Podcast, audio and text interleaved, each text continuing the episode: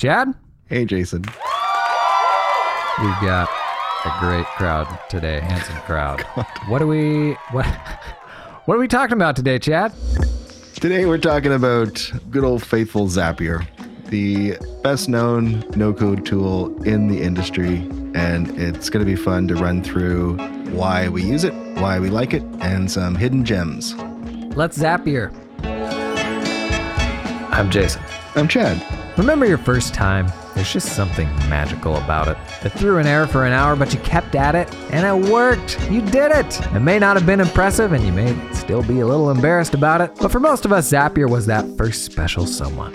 So join me and Clammy Hands Davis to talk Zapier on Automation Town. So, when anyone gets started in this automation or no code space, they tend to start in a few places. Mm-hmm. And for me, that was Zapier. Same. I think that was the gateway drug for me. What got me excited about Zapier wasn't that I knew everything about it or I even knew what was possible. The big hook for me, and I think something that Zapier does really well in terms of accessibility and helping new people, is as soon as you get to that page, they're like, blam, here's what we do, like 3,000 plus apps or something like that. Here's all sorts of weird and wacky ways you can plug them into each other. And quite possibly the most genius no code marketing I've ever seen is they give you two fields and they say, plop an app that you use into the first field and a different app that you use into the second field and we'll show you all of the ways that you can connect those two tools. And that was the thing for me that like blew my mind and got me to explore it more. That like that was why i signed up. Do you also remember the first time when you typed in an app name and it wasn't there? oh it hurts It hurts. it hurts so bad But they've been growing up. They're just one of those companies that really, as they get bigger, they get better. yep Isn't always a case with tech tools. It's so cool to be around a company that cares so much. Yeah, and that's why it's a great starter tool in my mind is when you're building your very first thing, like it's got to be as easy as possible. So even if those integrations aren't super deep, which we'll probably talk more about a little later, if there's a knock on Zapier, it's that the integrations with the tools aren't as deep as some other API connectors. When you're just getting started, you just need it to connect. Like you need it to handle kind of like the most common 80% of scenarios. Because if your app isn't on the platform at all, you're not going to fuss with it. Like that's it. That's the end of the road. Yeah. I mean, low, low friction is also as you're using it. So you start off, you, you plug in your two apps, everything's going well. But then you get back to your dashboard and they've got 40 other options for you because you've hooked up your Gmail and your Google Sheets together. And all of a sudden, the world's your oyster with all these different zaps that can be possible. Sure. So you start in the process of building apps, you start connecting these accounts. Maybe you connect your Google account, your Dropbox account, your Slack account. Zapier has to maintain these connections for those apps to continue working. But then when you pull back out into the dashboard, it knows that you use all of those tools now and can intelligently recommend to you different ways that you can use them together, which honestly like some of these things being community sourced and them having the data set to see of our other 35,000 users that have these three apps, here's how they're using them. Like that's a massive value to me to shortcut that learning process. Seeing the end, whether it's, you know, update a record, create a phone call, send a text message, those actions in and of themselves are the inspiration that a lot of people use to come up with ideas on what to build. So fundamentally, like taking a step back, the function of Zapier is to connect app A to app B. Is that right? Would you agree with that? I'd say if you're first starting off, yeah, absolutely.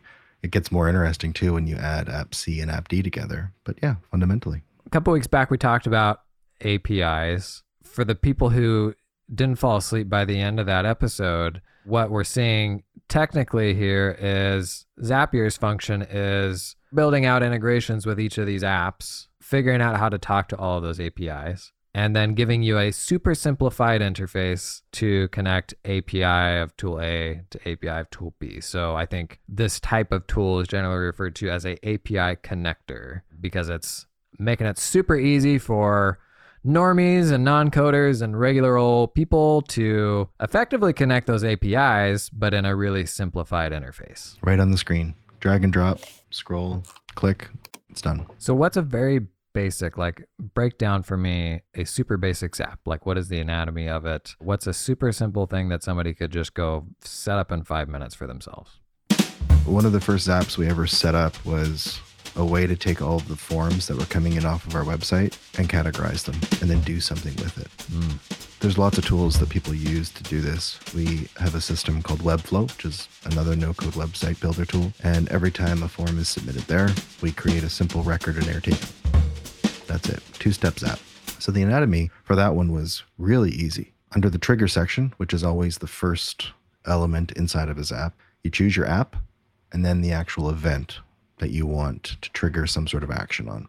In this case, chose Webflow, very easy, was in the list. And then the trigger event that we wanted to pick was form submission. Now, because Webflow also has e-commerce, you could also do new orders or updated orders. But for this one, form submission was perfect. Hmm. And that was it. You go in, then you select your account, you select the form that it's on, and then you can test to make sure that it's connected. Once it's connected, you can see all the data points that that API is connecting to, and you can use further along inside of your Zap, and we're all set. So you're telling me the way that I currently receive notifications from our website when somebody completes the form and it's just a stupid thing I get via email, that's not the intelligent way to handle this? I'm not saying that at all.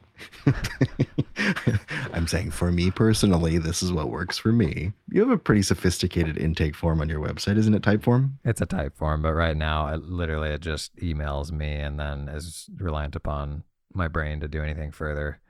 My brain and my email stamina on any given day, which waxes and wanes. I'm trying to think of what my very first Zap was. So I've got a shared Google Calendar that I use with my wife. That's kind of how we manage family stuff, times people have to watch the kids when the babysitter's coming over, that sort of thing. And on the other hand, I have my work calendar, which lives in Office 365. Stuff gets out of that calendar by other people, by Calendly, by myself. But when I put stuff into that Outlook calendar, I don't want to then also put it into my Gmail calendar. And oftentimes, there are things happening on my work calendar that need to block out my personal calendar so that she has transparency into that. And so my problem was is there a way to sync events from my work calendar over to my Google calendar? And there wasn't a great way to do that.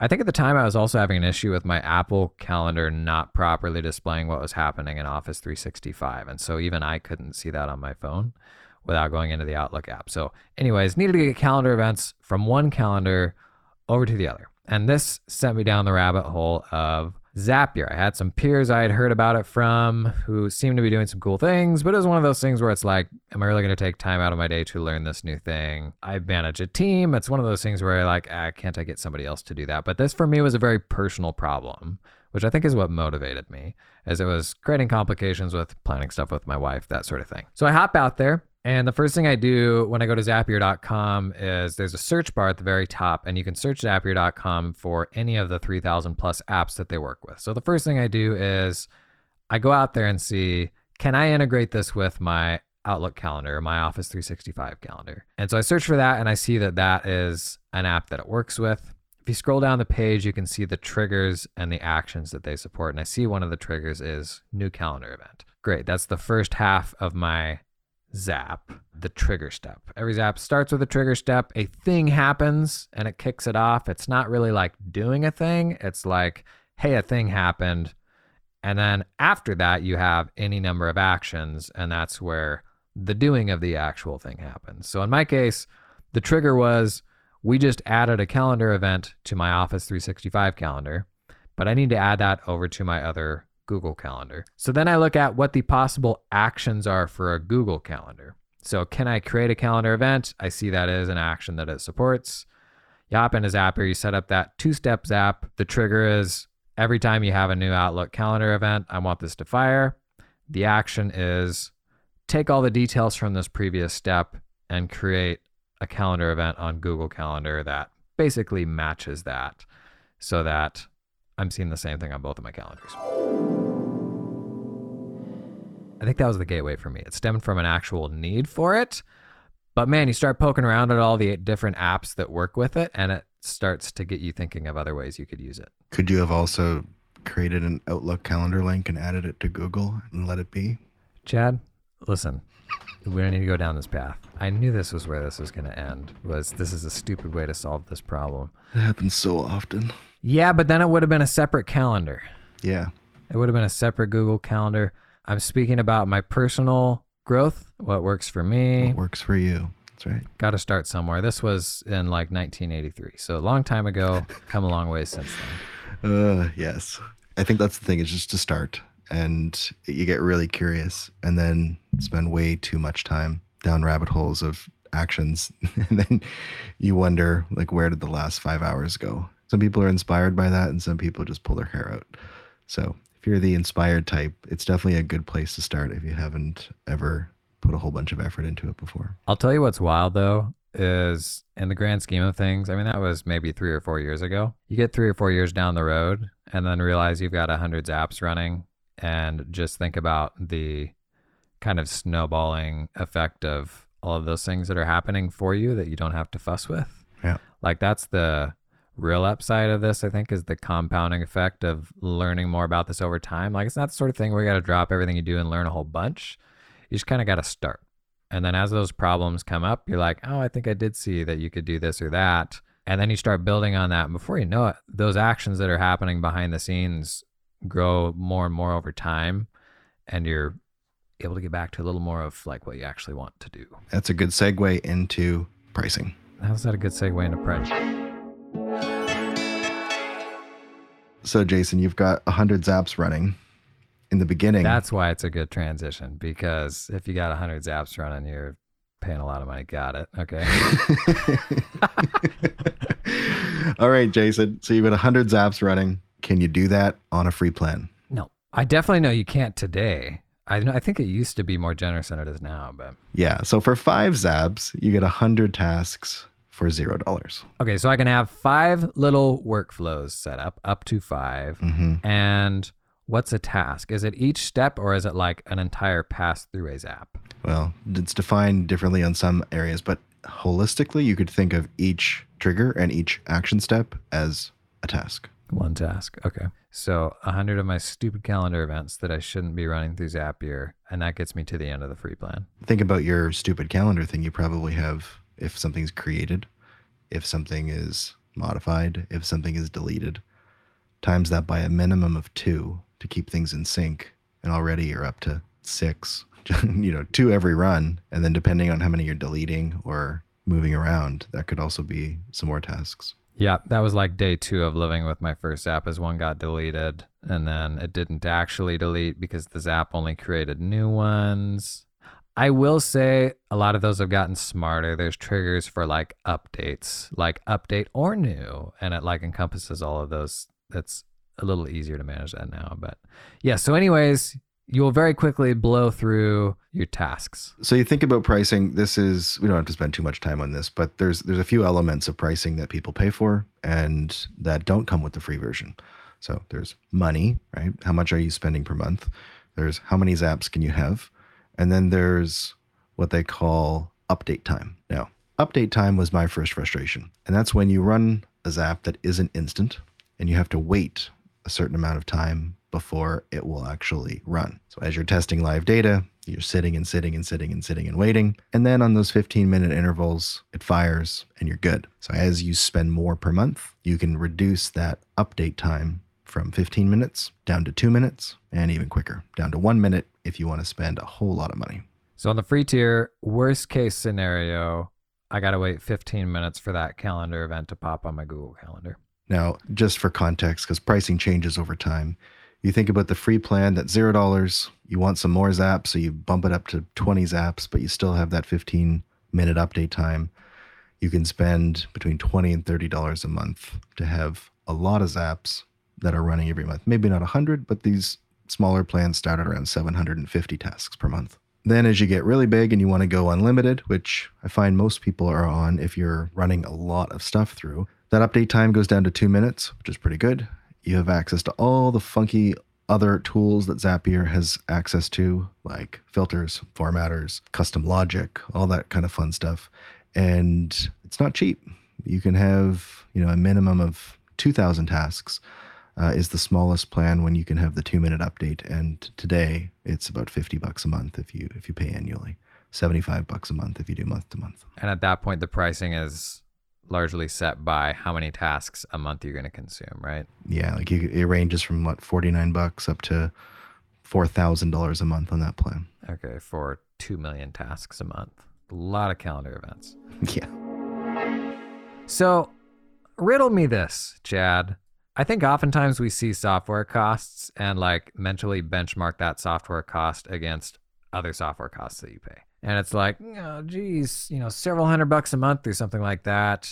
In some ways, feels like a lot of money. But at the same time, when you start benchmarking that against human costs, you know, if you've got an employee contract or something like that, you'll very quickly pay a human being to do that same thing in not very much time. Or I guess you'll burn through that couple hundred bucks with a human pretty quick, right?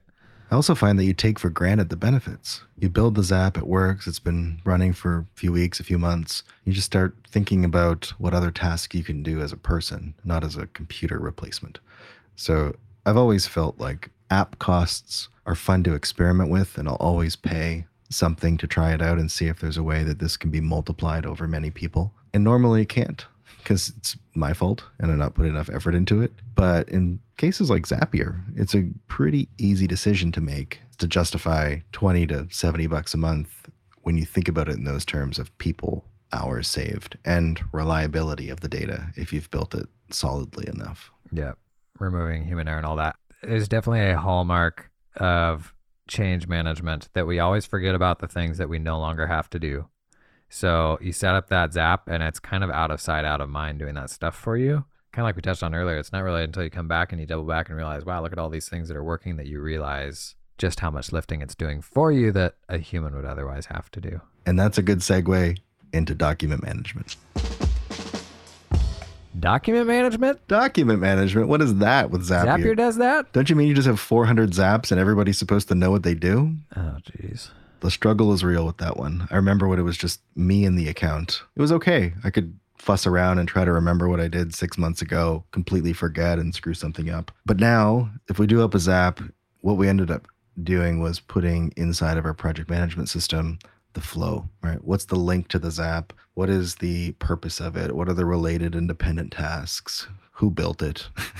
Who's responsible for it? And sort of what is it related to? Now that we have all that information, it's a lot easier to figure out when something breaks, what else will break, because it's kind of easy to start building a Zap for a specific part of something and not try to make it really long. So you end up with all these little bite sized zaps to fix a problem, and you're not quite sure which one goes in the right order. Yeah, and then you're 12 months down the road and you try to remember what you even made and which Zap it is and try to think if it impacts any other Zaps. To a degree, it's like an advanced user problem. So if 99% of people aren't using Zapier yet, I would argue that 99% of Zapier users are just making these little things for themselves personally, right?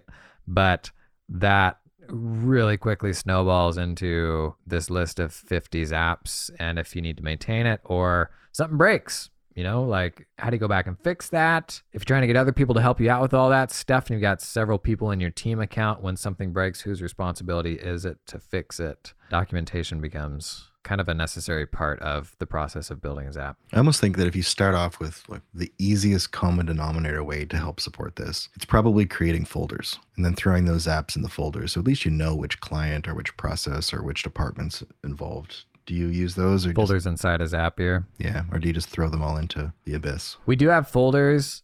I want to say you have to have a Teams level account to have folders. Shared folders, yeah. But that is the very basic level of organization that we have is we group that stuff by client or kind of internal ops. Yeah, same here. I think you have to upgrade to a higher, higher paid plan to have shared folders amongst people in a team. So we're not there yet. We do a couple, you know, 25, 30,000 tasks per month roughly. But mm-hmm. still, we're not paying the big prices of like two, three, four, five hundred dollars a month for this. Yeah. So, Jason, let's talk about hidden gems inside of Zapier. Okay. feels like every three or six months, Zapier sends out this big notice that something new and improved has come out and you should give it a try. Do you remember when transfers came out? Yeah kind of the bulk processing thing. Yeah, I think you did a video on it too, didn't you? I did, yeah. brand spanking new tool from the team at Zapier for bulk data processing. So transfers for us, I remember we used it as soon as it came out and the timing was perfect because a customer needed to transfer a whole bunch of stuff from one system to another. And the idea behind a transfer is not that it's a Zap that runs all the time or on a schedule, but instead it takes all of the information from one point inside of an app and then moves all of that into some other place. And that's pretty handy. Zapier is kind of designed to be this behind the scenes thing you don't see that just sort of runs. But what if I have a batch process of 10,000 things that I want to follow the same steps as you would set up a Zap for. But the fact that you can't really follow those things through in Zapier's UI, because that's not really how it's intended to work, has always been a pain point. Like, do you just drop those 10,000 things in there and then cross your fingers and hope on the other side you didn't just burn 10,000 tasks? And I think that was the idea behind transfers. It's a little more hands on way to batch process stuff. It's not open to all 3,000 apps. So they picked a few where they were able to build this all out.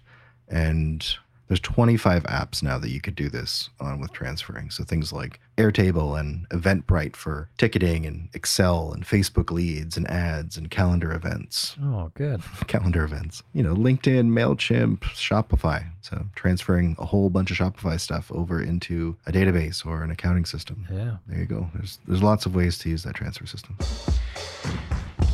there are some detractors of Zapier and things that more power users don't like about Zapier, but I think the thing Zapier has done extremely well is recognize that they are the gateway drug and they're where people are going to start. And they do that very well and kind of optimize the experience for that starter, which is great.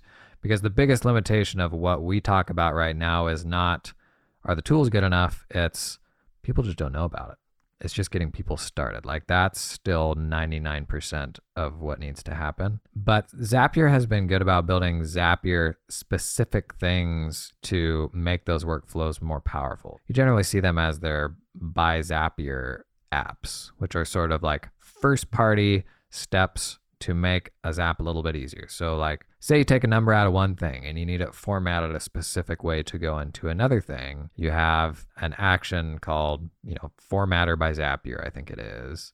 And it'll give you different ways to format dates or numbers, that sort of thing. And they, I think more so than some of the other services, have started building these little helpful additional tools to make those workflows simpler and easier to build. And as soon as you start playing around, you're going to hit limitations. You're going to say, well, I only want to send calendar events that are over 30 minutes to my wife's calendar yep. because anything else might not be that important or something. A bad example. Yeah, or only like have the, you know, the busy property, right? The free ones maybe they don't need to go through. That's right. You might have situations where you want two things to do different things or different things to happen based on the form. So say on that contact form, you know, somebody clicks off that they're interested in corporate tax services. Well, maybe that lead goes somewhere else. Zapier has something called paths, and those paths could send things based off of data that they're received and then send it down one way or the other.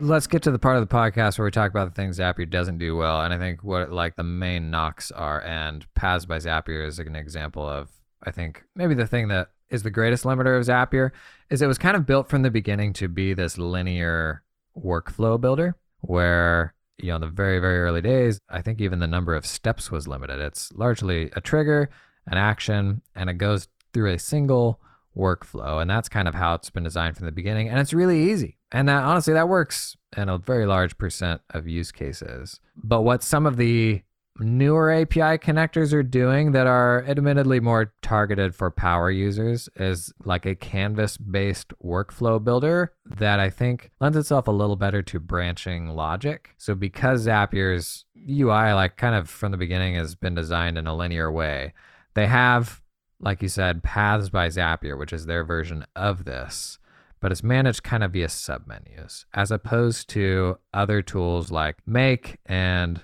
what is it, N8N? Yeah, N8N. Parabola. Yeah, Parabola have taken more of the approach of you're kind of on a canvas building almost like a workflow diagram. And so you have all these little nodes that you connect in different ways. The branching logic there is a little more intuitive. That's what this is. It's like the more you get into it, the more you'll explore and see what works and what doesn't. It's what drives you to other apps.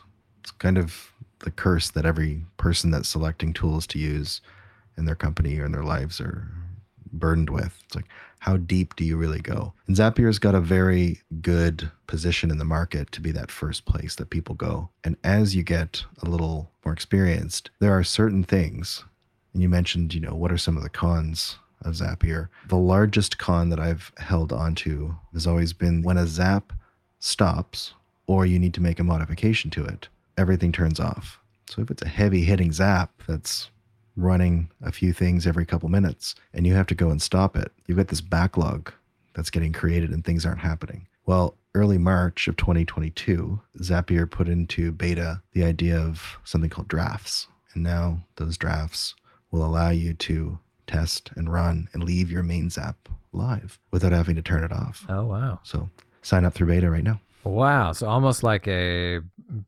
branching, almost like a Git sort of thing where you can modify something that's working without stopping it from doing what it's doing until the moment you hit publish and that change goes live. Yeah, that's some things that other tools don't have. Yeah, that's super cool. Let's Zapier. When you think about like favorite use cases that you have with Zapier, I think of some reasons that I use them over Integromat for some things. Attaching files in Xero is sometimes quite involved in other tools, but Zapier's figured it out. Mhm. Another thing that I kind of really like, and, and sort of one of my favorite things about Zapier, is that they have their own Zap when Zaps go down. Yeah. So we have a Slack Zap that essentially just says when a Zap is turned off in Zapier, send all the details of that Zap and a link to it into our notification Slack channel, and we know about it. We don't have to monitor emails that way. So you're saying inside of Zapier, there's a Zap trigger that is one of your other's apps broke? Yeah. That's cool. Yeah, because otherwise you're reliant upon. Usually they send an email and say, "Hey, this thing broke. Go fix it." And it kind of just makes logical sense that that's a thing that you could then build automations around, right? Yep. Haven't figured out one that says one's been turned back on, but probably haven't looked hard enough either. Certain specific apps will do things better in one platform than the other, and that's where I most commonly find myself bouncing between the two. So still to this day, even though Zapier is not really held out as a power user tool, the first time I'm going to build something, I usually start with Zapier. I usually try to start with the most simple platform to do that thing and only fall back to another more complicated platform if that one won't do it. And most of the time, it comes down to fiddly aspects of their integration with a specific tool. So it could be a very nuanced thing. Like if I'm posting an entry to QuickBooks, if you do it in app in QuickBooks, you can attach a file. But will the integration support attaching the file in addition to doing the entry? And the last time I went down that rabbit hole, I tried to post it with Zapier, didn't give me an option to post an attachment. I could still put like a URL to the attachment in a memo or something like that, which kind of works. But then I hopped over to Xero and they have a way to actually like submit a file attachment with that transaction too. And it's little differences in how the integration is built out with Zapier or Make or N8N or whatever that tool is that oftentimes will dictate the right tool to use or the easiest tool to use. And that's most commonly where I find myself bouncing back and forth, I think. A couple times I've been in Integromat and it's missing an element on the endpoint. And just for fun, I'll go into Zapier and see if it can pick it up. And sometimes it can. So we have a fair chunk of Zaps, but I'd say 30% of them are existing purely because Integromat can't pick up a certain data point or doesn't allow for a certain status or a certain piece. So that's where the real power comes in is just having the ability to check two or three different places to do what you want to do. Yeah. So, it, like in your case, you're talking about if something triggers in Integromat or Make, does it give you all the data points that you actually want? Because they actually don't always give you all of those things, right? And even Zapier will give you a relatively simplified list of all the things that came back with that trigger oftentimes. Mhm. But at the end of the day, it comes down to that API integration and how it was set up. And sometimes it'll have what you want, sometimes it won't. There's also some examples with Zapier where it will do things with Google Apps and Gmail with labels that Integromat won't. And they're just not options. You have to do your own custom stuff. So, yeah, it's just nice to kind of keep that together. And the more I think about it, the more you get into it, it's probably a good idea to start writing this kind of stuff down so that other people don't waste the same amount of time that you've wasted on figuring out what's good in what tool and what's what's good in the other. Yeah. The go to app for specific tools. Where do I go to learn more about this? Like, what are the best resources you've seen? I'm probably a horrible one to answer this. I'm a YouTube junkie, so I like to learn in bite-sized chunks on specific problems. So if you're that type of learner, YouTube's great. Put in a search term, add up and Zapier to it, and there's a really good chance someone's created a nicer video than anybody else could ever create, and you get an answer on how to do something. That's what I do. I have a specific problem and I just start trying to solve it. Some of this stuff is hard to learn like in an abstract way, but here we are making a podcast about it. It's easier learned through the lens of I have this very specific thing that I need to do. In all likelihood, you're not the first person who's had that same problem or pain point. I will add one other cool thing about Zapier and some of the other no-code tools share this is the shareability of a zap. So if you make a cool zap, it's literally got a share button in the corner, just like, I don't know, picture on your phone. You can share it. Obviously, it doesn't share your account connections, but it shares all the steps and how all the fields got mapped so that if you make a cool thing, you can share it with your friend and they can also use the cool thing. And what this enables is you've got dorks like us out there who are talking about developing this sort of stuff who can build collections of like their favorite zaps. And so you can go out and find these sets of zaps that other people have built and get some really cool inspiration from them because to use them, it's simply a matter of clicking the share link and you've got it there live to tinker with. Zapier is also known for their world class blog. Oh my golly. Probably the best blog I've seen. Also, unbelievable support. I don't know if you've ever done much with their email support. Best in the biz. I've sent an email about like, hey, like, seemed like this thing out of work, couldn't get this or that thing figured out, and get back like a 2,000 word, like this fully like fleshed out, way better version of my Zap than I was just building. And I'm like, chill, Steve. Like, I just had this one question. He even includes like a link to like, hey, here's a better version of what you're trying to build.